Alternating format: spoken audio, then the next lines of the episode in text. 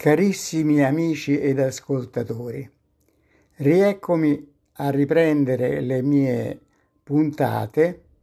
Siamo arrivati alla 61esima dopo un periodo di, di assenza forzata dovuta agli esiti della frattura di un femore.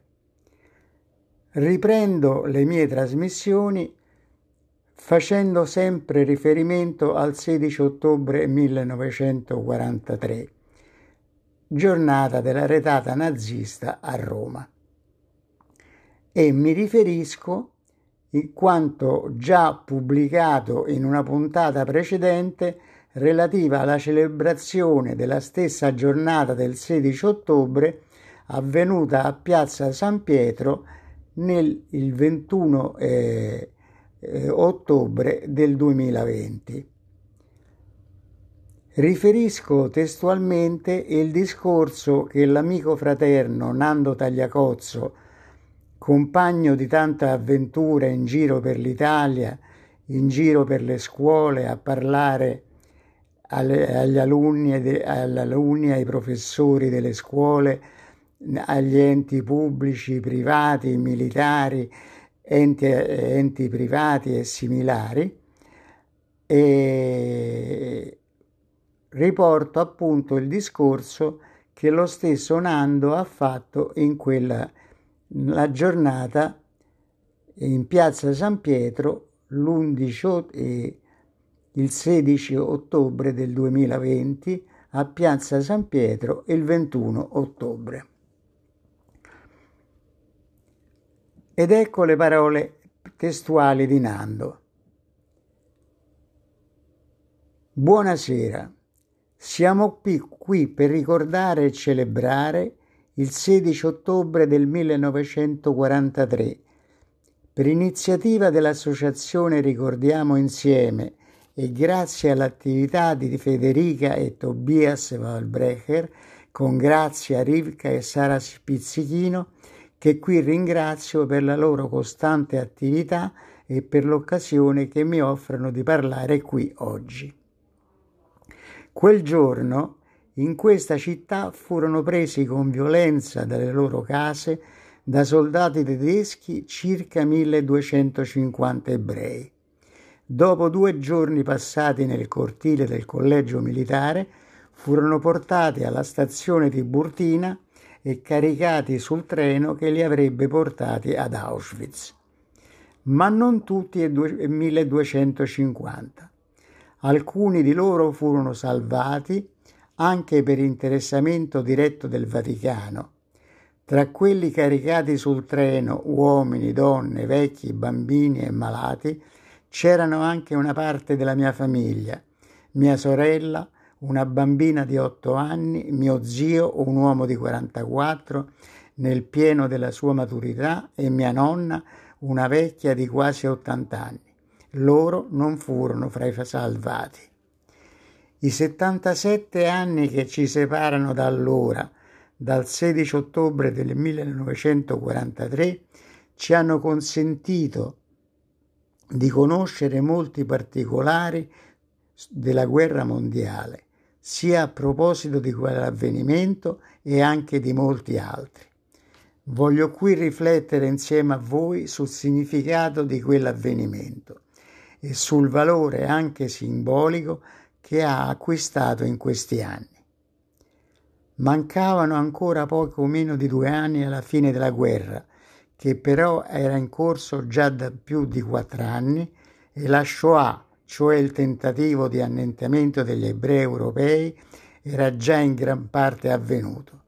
È un fatto che va evidenziato in questa cerimonia e di cui si deve tenere il debito conto. Le leggi razziali, quelle tedesche e quelle italiane, ma anche quelle di molte altre nazioni, erano già state promulgate da tempo ed erano ampiamente note già erano stati massacrati nell'Europa dell'Est dagli Einsatzgruppen, spesso con la collaborazione delle popolazioni locali, più di un milione e mezzo di ebrei. Già erano stati annientati a Treblinka ed in altri campi più di tre milioni di ebrei polacchi. ed era già conclusa da qualche mese la distruzione del ghetto di Varsavia dopo l'eroica rivolta dei giovani del ghetto. Le fosse di, Be- di Babi Yar vicino a Kiev erano già piene dei corpi di più di 30.000 ebrei, anche quelle di Ponari e quelle di Odessa.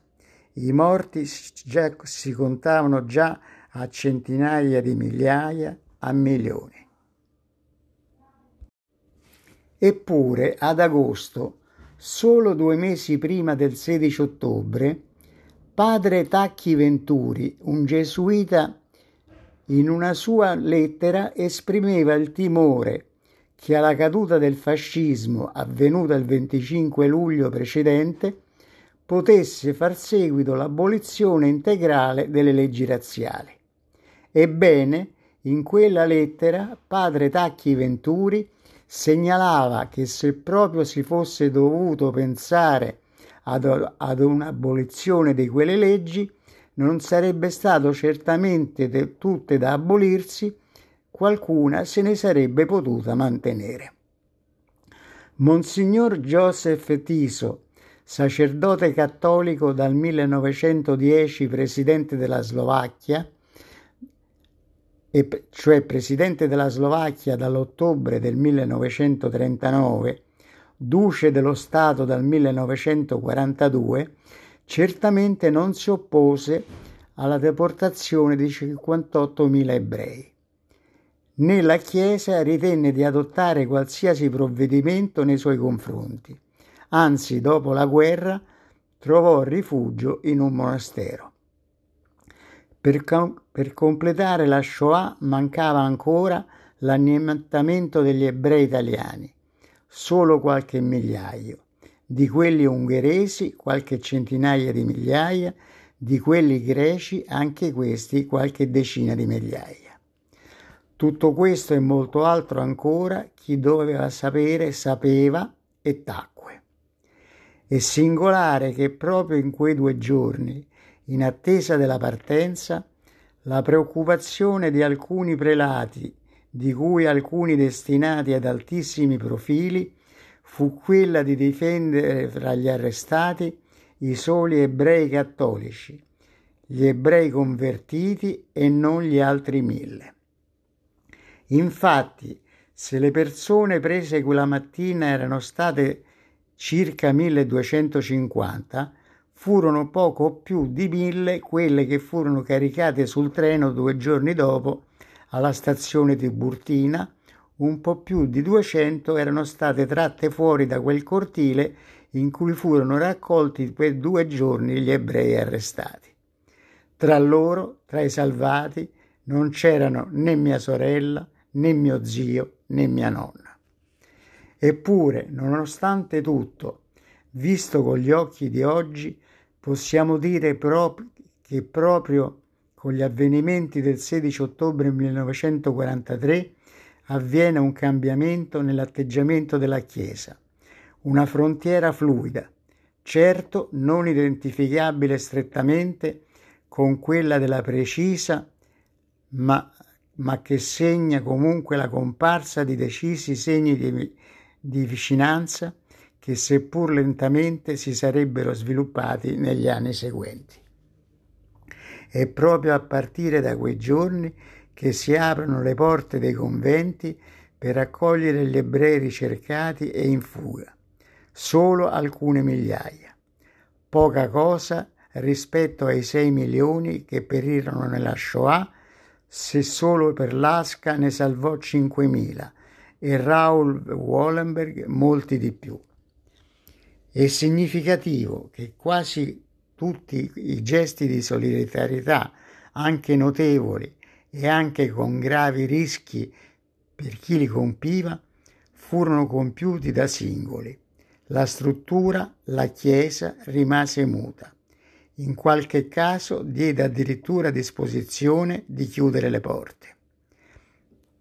Ancora dopo la guerra, mentre i superstiti dei campi di concentramento diretti in Israele venivano intercettati da navi da guerra inglesi per essere internati in altri campi, recintati con il filo spinato che non differiva di quello dei campi tedeschi, la Chiesa si preoccupava di attivare il corridoio per il salvataggio dei peggiori criminali di guerra nazisti, qualcuno, da qualcuno chiamata Operazione Odessa.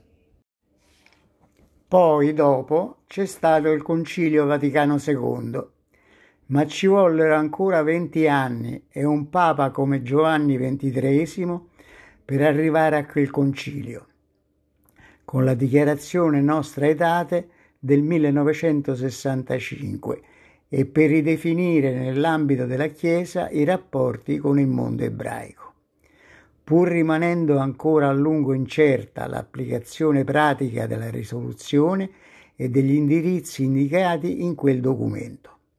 E non è possibile dimenticare che ci furono un certo numero di voti contrari a quel documento. Nella Chiesa l'antigiudaismo era profondamente radicato da secoli, anche se l'antisemitismo di matrice razziale non era riconosciuto in via ufficiale ma era proprio dall'antigiudaismo che traeva la sua linfa vitale. E ci sarebbero voluti ancora molti anni per il riconoscimento di questo. E ancora più di 50 anni per arrivare nel 1998 al documento Noi ricordiamo. E per leggere il formale auspicio di arrivare a nuove relazioni con il popolo ebraico e non possono tacere una certa perplessità nel leggere la sottile distinzione tra antisemitismo e antigiudaismo per prendere le distanze dal nazismo, tenendo peraltro scarso conto sia delle vittime secolari dell'antigiudaismo che dell'ampia partecipazione di gente della Chiesa all'antisemitismo nazista. Sembra quasi che nell'ambito della Chiesa ancora mentre ci sono delle belle aperture e riflessioni da alcune parti e da parte di singoli, la struttura nel suo complesso fatichi a prendere atto e ce n'è ancora molta di strada da fare, a cominciare da rielaborare proprio il documento Noi ricordiamo. Mi avvio a concludere. Oggi assistiamo ancora in Europa, in un'Europa cristiana, a molti episodi di violento antisemitismo e a riaffermarsi di governi che sono fonte di forti preoccupazioni e stentano a prendere corpo ferme e comuni decisioni di opposizione ai loro provvedimenti. E per fortuna, proprio di ieri, la decisione della giustizia greca di condannare il movimento Alba Dorata.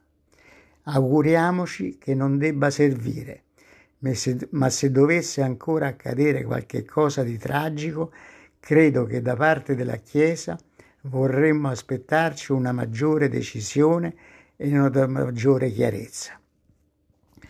Terminata questa breve manifestazione qui in piazza San Pietro, solo con alcuni di voi a causa del Covid, ci porteremo al collegio militare, oggi centro altri studi della difesa, nel cortile dove furono raccolti, subito dopo l'arresto, la mattina del 16 ottobre, i 1250 presi dalle loro case.